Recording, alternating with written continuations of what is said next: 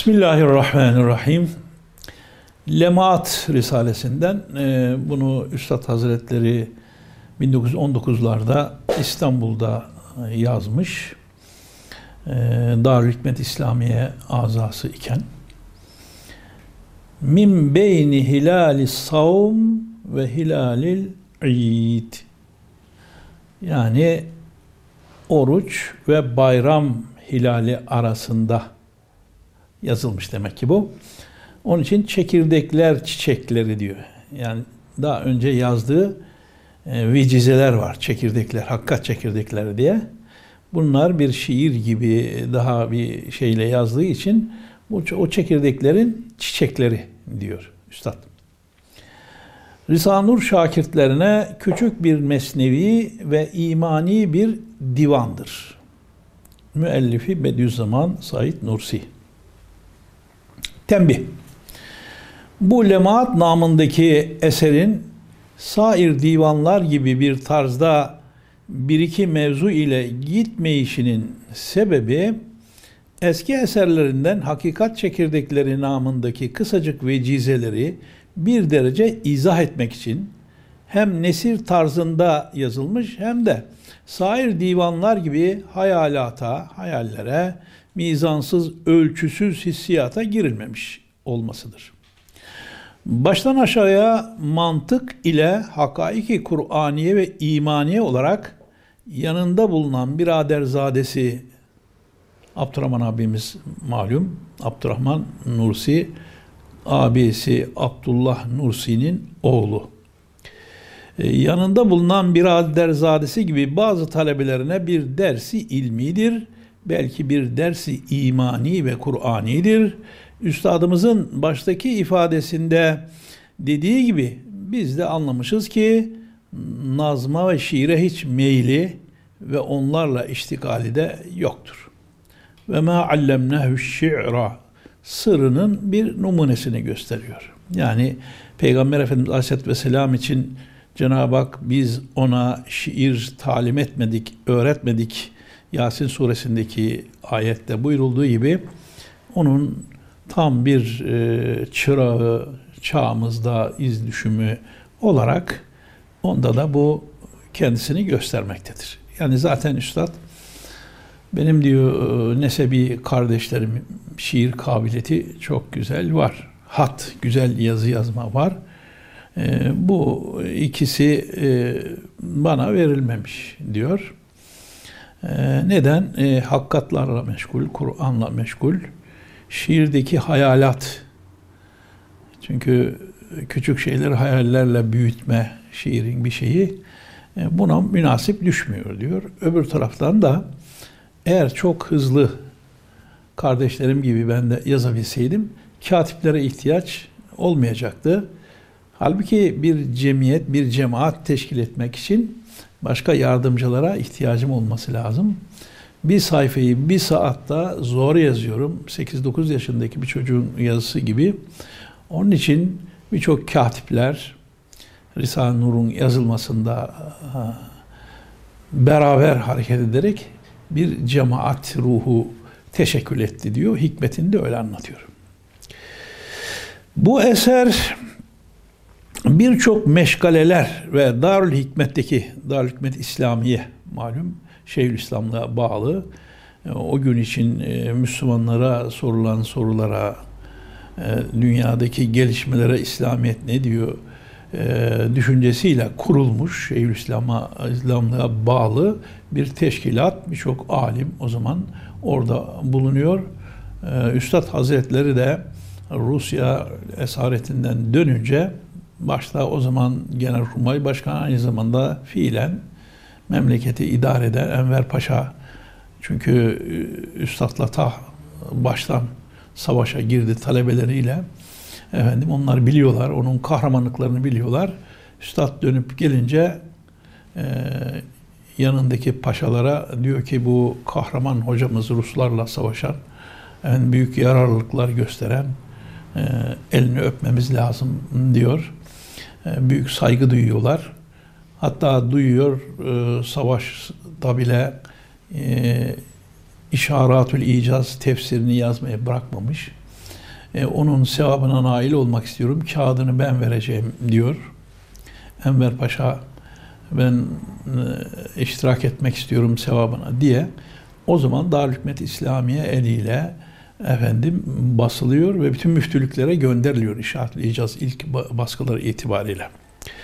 Evet, bu eser birçok meşagil ve Darül Hikmet'teki vazife içinde yirmi gün Ramazan'da günde iki veya iki buçuk saat çalışmak suretiyle manzum gibi, yani şiire benzer şekilde yazılmıştır. Bu kadar kısa zamanda ve manzum bir sayfa on sayfa kadar müşkil olduğu cihetle birden dikkatsiz, tasihsiz böyle söylenmiş, tab edilmiştir. Bizce Risale-i Nur hesabına bir harikadır.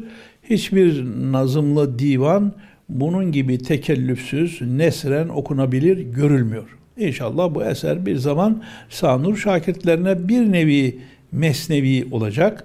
Hem bu eser kendisinden on sene sonra çıkan ve yirmi üç senede tamamlanan Risale-i Nur'un mühim eczalarına bir işaret-i gaybiye nevinden müjdeli bir firist hükmündedir. Risale-i Nur şakirtleri Sungur, Mustafa Sungur abimiz, Mehmet Feyzi Hüsre. Bu abilerimizin imzasıyla. Tabi bu daha sonraki dönem yazılmış. Yani bunun ilk yazılışında o abiler yanında değildi. Üstad Hazretlerinin bin dokuz yüz on dokuzda onlar yanında bulunmuyorlardı. Sonradan bu yeniden basılırken bu abilerimizin imzasıyla basılmış. Fakat bu buradaki lemaat esas lemaatın yarısı kadar. Bir kısmını koymamış üstad. E, halbuki konulabilirdi. Ne hikmete binaense onlar çıkarılmış. Evet. İhtar. E, bunlar artık üstadın sözleri. El mer'u adüvvün lime cehil. Yani kişi bilmediği şeyin düşmanıdır kaidesiyle ben dahi nazım ve kafiyeyi bilmediğimden ona kıymet vermezdim. Safiyeyi kafiyeye feda etmek tarzında. Yani e, kafiye yapıyorum derken safi e, ifadeleri bozmak manasına. Bir de şöyle derler, şairin işte bir e, Safiye isminde hanım varmış. Ondan sonra bir yere gelmiş şiirin e, ancak tallak-tu Safiye Safiye boşadım deyince e, kafiye tamam oluyor, vezin tamam oluyor. E, ne yapayım? Şairiz biz, şiir için hanımımızı da feda ederiz düşüncesiyle maalesef kafiye uğruna Safiye'yi efendim e, boşamış. Yani oradan esas e, safiyet e, mühimdir. İlla kafiye yapacağım, efendim vezinle uyduracağım diye uğraşmak, manaları bir nevi e, feda etmek demektir.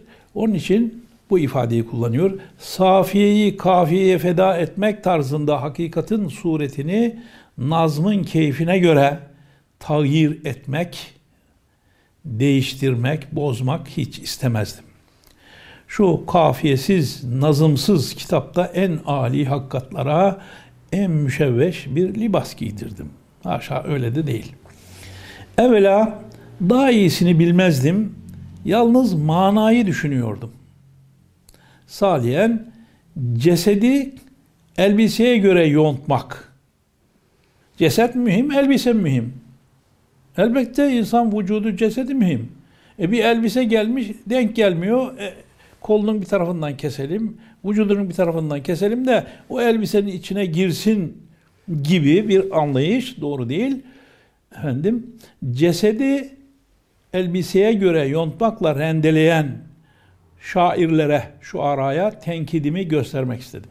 Ben öyle yapmadım yani. Vücut esastır, elbise ona göre kesilir. He, kafiye uymuyorsa, vezin uymuyorsa uymasın, ona göre bir kelime bulunur. Efendim, mühim olan hakikatin ifade edilmesidir. Evet, salisen, üçüncü olarak Ramazan'da kalp ile beraber nefsi dahi hakikatlarla meşgul etmek için böyle çocukça bir üslup ihtiyar edildi. Fakat ey kari, ey okuyan, okuyucu, ben hata ettim, itiraf ederim, sakın sen hata etme. Yırtık üsluba bakıp da, elbisenin yırtıklığına bakıp da o âli hakikatlara karşı dikkatsizlik ile hürmetsizlik etme. Yırtık elbise de değil aslında, çok müzeyyen, çok muşaşa ifadelerle, belagatla anlatılmış. Bu ihtardı. Bir de ifade-i meram diyor üstad. Ey kari, ey okuyucu. Peşinen bunu itiraf ederim ki sanat-ı hat ve nazımda, yani güzel yazı yazma sanatında ve şiir nazım meselesinde istidadımdan, kabiliyetimden çok müştekiyim, şikayetçiyim. Hatta şimdi ismimi de düzgün yazamıyorum. Nazım vezin ise ömrümde bir fıkra yapamamıştım. Ama birdenbire zihnime nazma, şiir şeklinde, nazım şeklinde yazmaya musırrane, ısrarlı bir arzu geldi zihnime. Sahabelerin gazevatına dair Kürtçe "Kavli nevala si seban" namında bir destan vardı. Bu dört yüz beyitlik uzun bir kasidedir diyor. Altta arkadaşlarımız e, izah olarak yazmışlar. Sahabe-i kiramın kahramanlıklarından bahsetmektedir Kürtçe. Yaşadığı dönemde züht ve takvasıyla tanınmış olan Mulla Ağa Ezzibari tarafından Kürtçenin Kuzey Kirmanca şivesiyle kaleme alınmıştır. Onun gibi, e, onun böyle bir destan vardı. Onun ilahi tarzındaki tabii nazmına ruhum hoşlanıyordu. Ben de kendime mahsus onun tarzı nazmını ihtiyar ettim. Onun nazım tarzını tercih ettim. Nazma benzer bir nesir yazdım. Fakat vezin için katiyen tekellüf yapmadım. İsteyen adam nazmı hatıra getirmeden zahmetsiz nesren okuyabilir. Hem nesren olarak bakmalı, ta mana anlaşılsın. Her kıtada, her bölümde ittisali mana vardır. Mananın birbiriyle münasebetleri vardır. Kafiyede tevakkuf edilmesin. Yani şurada kafiye e, bitiyor efendim, burada durayım denilmesin. Külah püskülsüz olur, vezin de kafiyesiz olur, nazım da kaidesiz olur. Zannımca lafız ve nazım sanatça cazibedar olsa nazarı kendiyle meşgul eder. Nazarı manadan çevirmemek için perişan olması daha iyidir. Mühim olan mananın anlaşılması, hakikatin anlaşılmasıdır. Şu eserimde üstadım Kur'an'dır. Kur'an şiir değil malum. Kitabım hayattır. Muhatabım yine benim. Bu kitabın muhatabı benim. Sen ise ey kari, ey okuyucu, müstemisin, dinleyicisin. Müsteminin, dinleyicinin tenkide hakkı yoktur. Beğendiğini alır, beğenmediğine ilişmez. Şu eserim bu mübarek Ramazan'ın feyzi olduğundan ümit ederim ki inşallah din kardeşlerimin kalbine tesir eder de lisanı bana bir duayı mağfiret bahşeder veya bir Fatiha okur. Üstadımızın ruhuna bir Fatiha okuyalım. Bismillahirrahmanirrahim.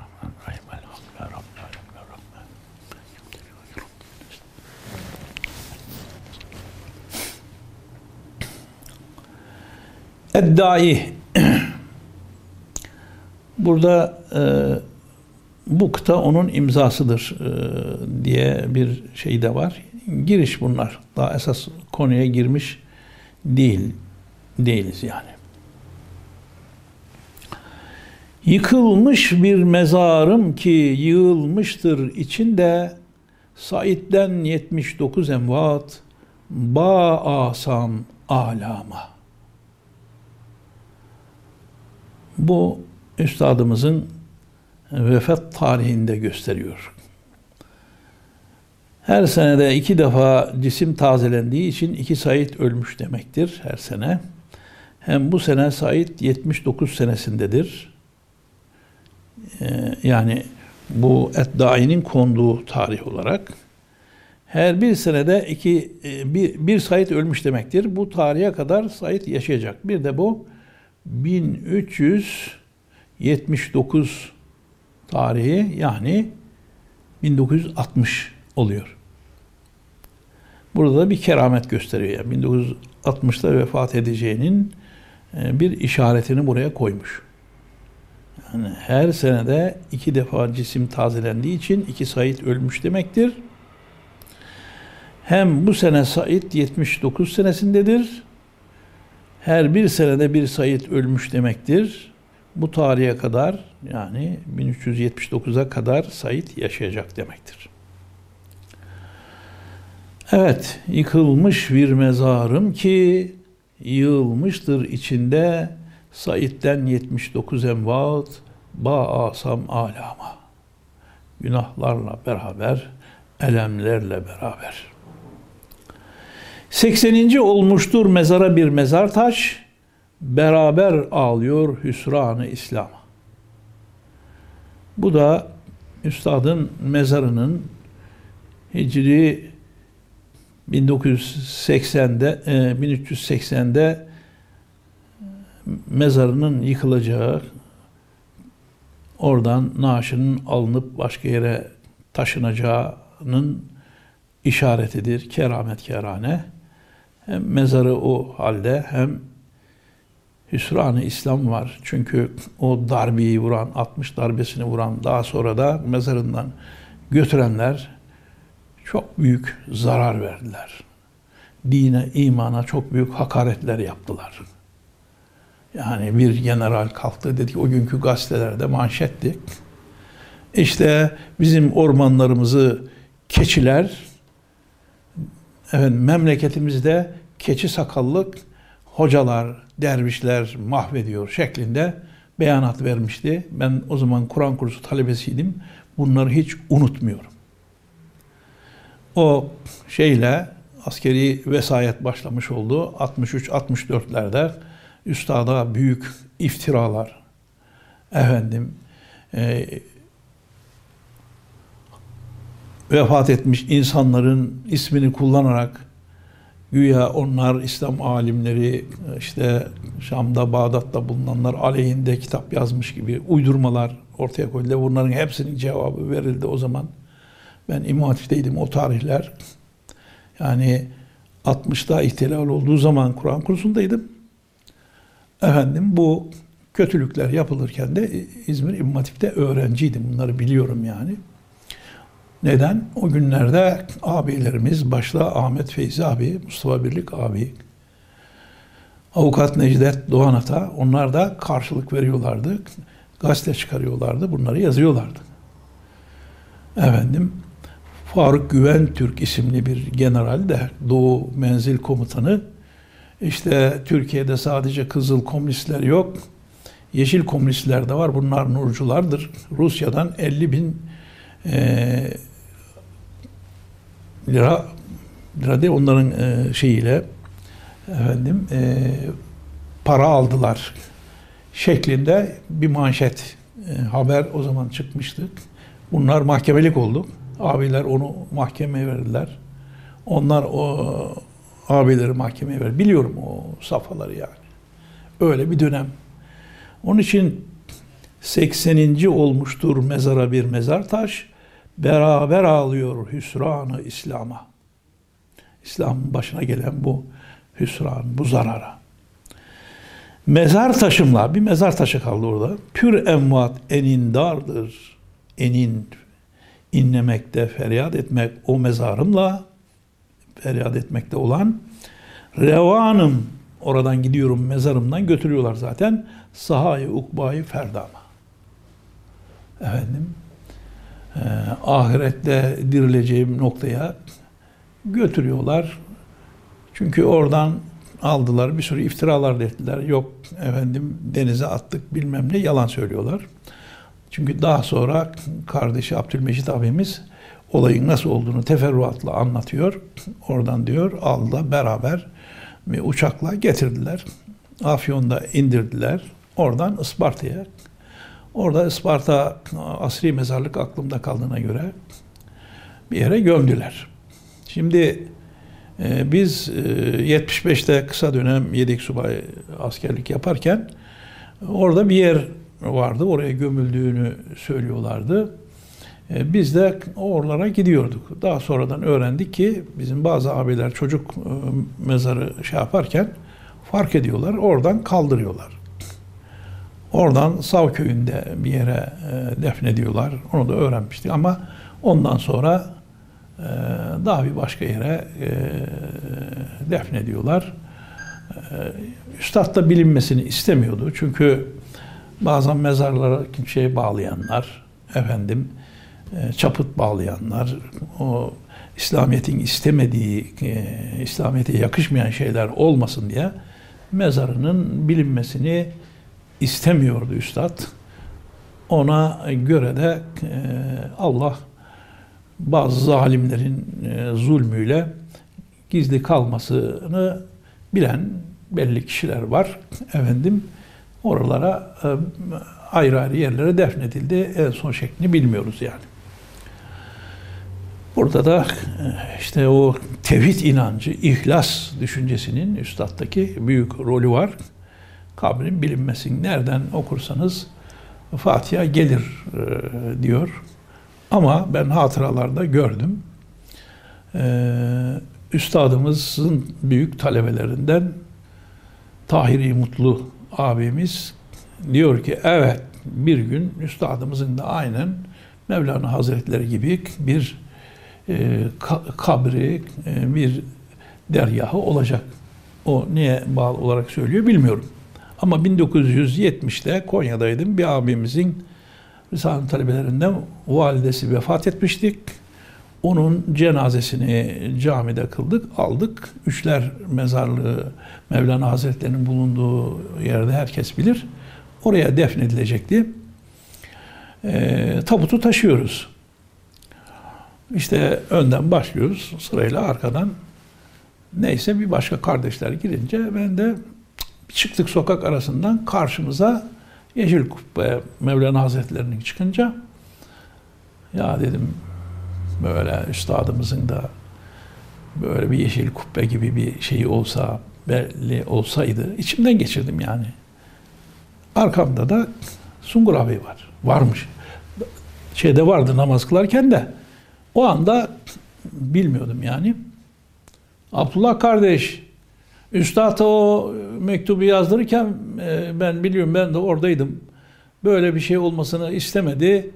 Kabrinin bilinmesini istemedi diye kerametini gösterdi. Ben de dedim ya içimden zaten bunu düşünüyordum. Allah razı olsun. Siz tekrar ikaz ettiniz. Evet. Yakinim var ki, yakinen kesin olarak inanıyorum ki istikbal semavatı zemini asiyaba hem olur teslim yedi beyza-i İslam'a.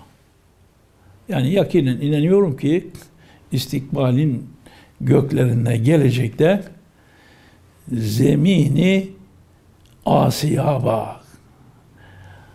Asiyab aslında değirmen düzeni demektir.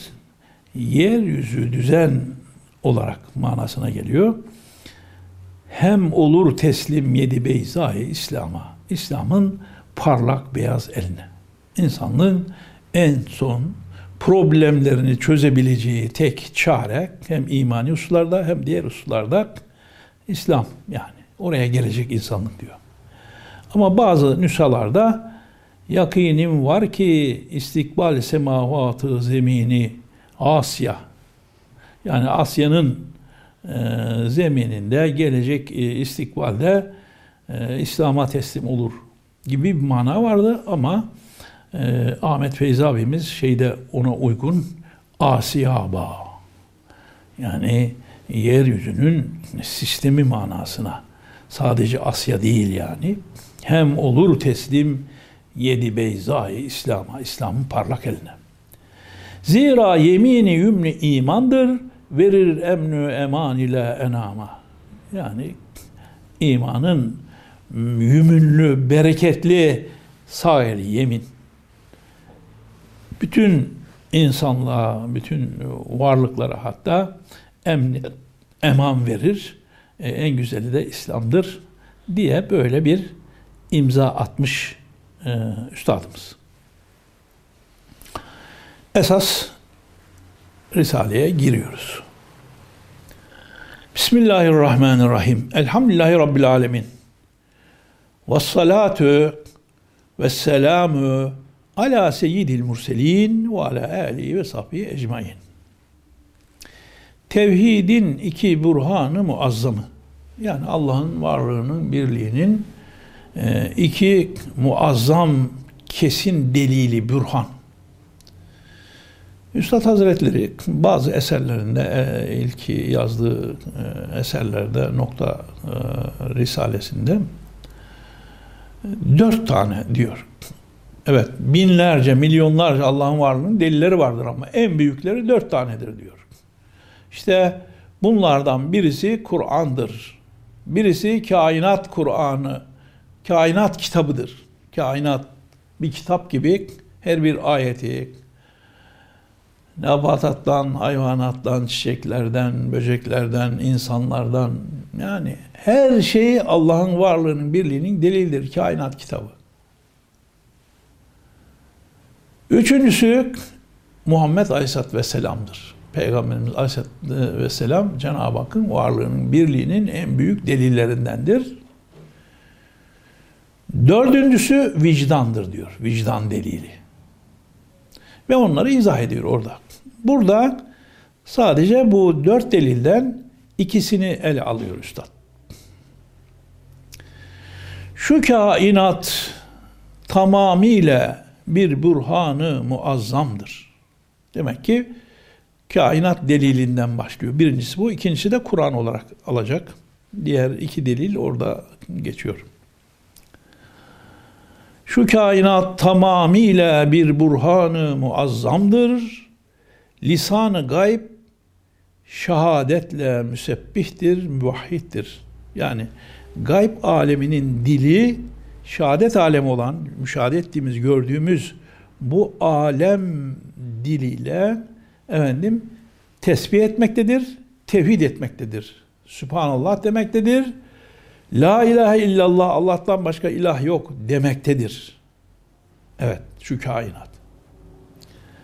Evet, tevhid-i Rahman'la, Rahman olan Cenab-ı Hakk'ın birliğini ifadeyle şu kainat büyük bir sesle zakirdir, zikreder. Ne der? La ilahe illahu. Ondan başka yok ilah, sadece hu, o var. Hu bir zamirdir. O demek. Ama bunu ismi azam sayanlar da var. Hu, hu ismi yani. Onun için ehli tarik, ehli tasavvuk bunu zikir makamında hu, hu diye söylerler. Bir başka açıdan hani Allah ismini böyle şey olarak ele alsak, mesela Allah asli şekliyle yazdığımızda elvi kaldır, lillah. Birinci lamı kaldır, lehu. Lehu mâ fis-semâti vel ard. O lamı da kaldır, hu. O, Allah. Yani aslında her şeyi hu der. Hu demeyen hiçbir canlı yaşayamaz. Hu nefes almaktır. Nefes almasa kafir bile yaşayamaz. Evet, nefesle hu diyerek maddi cesedimizi koruyoruz. Ama manasıyla hu dersek kalbimizi, ruhumuzu, vicdanımızı, maneviyatımızı da korumuş oluruz. İnşallah hem maddi hem manevi hu'yu söyleyerek her nefeste Allah deme yüceliğine, konumuna, şerefine nail oluruz. Şimdi şeyler, bazı büyükler mesela ah kelimesi Allah manasına da gelir. Hu gibi yani. Yani Allah demeye insanın fırsatı yoksa bile bir ah, yani Allah manasına ah. Ah, alma denir. Ah, üzerinde durulur. Ben Allah rahmet eylesin Saffet Solak profesör hocamızın bir hatırasını dinlemiştim. İzmir'de Hatuniye Camisi vardır. Bir zat kendisi için bir cami yaptırmış. Hanımı da demiş ki ya bey ne olur bir de benim için bir öldükten sonra sevap yazılır. Tamam demiş, para biriktirmiş. Cami yapacak. Eşkıya o zaman Katipoğlu diye bir mafya, bir eşkıya duymuş, haber göndermiş. Yarın sabah geleceğim, o biriktirdiğin parayı vereceksin. Vermezse öldüreceğim. Öldürüyormuş zaten adam. Zaten onlardan insanlar niye korkar? İh, ihafe ve ızrar. Korkutma ve öldürme, zarar verme yani. Tabii üzgün şekilde eve gelmiş. Demiş bey nedir? Demiş sorma böyle böyle. Öyle mi demiş. Yasından sonra çekilmiş bir kenara.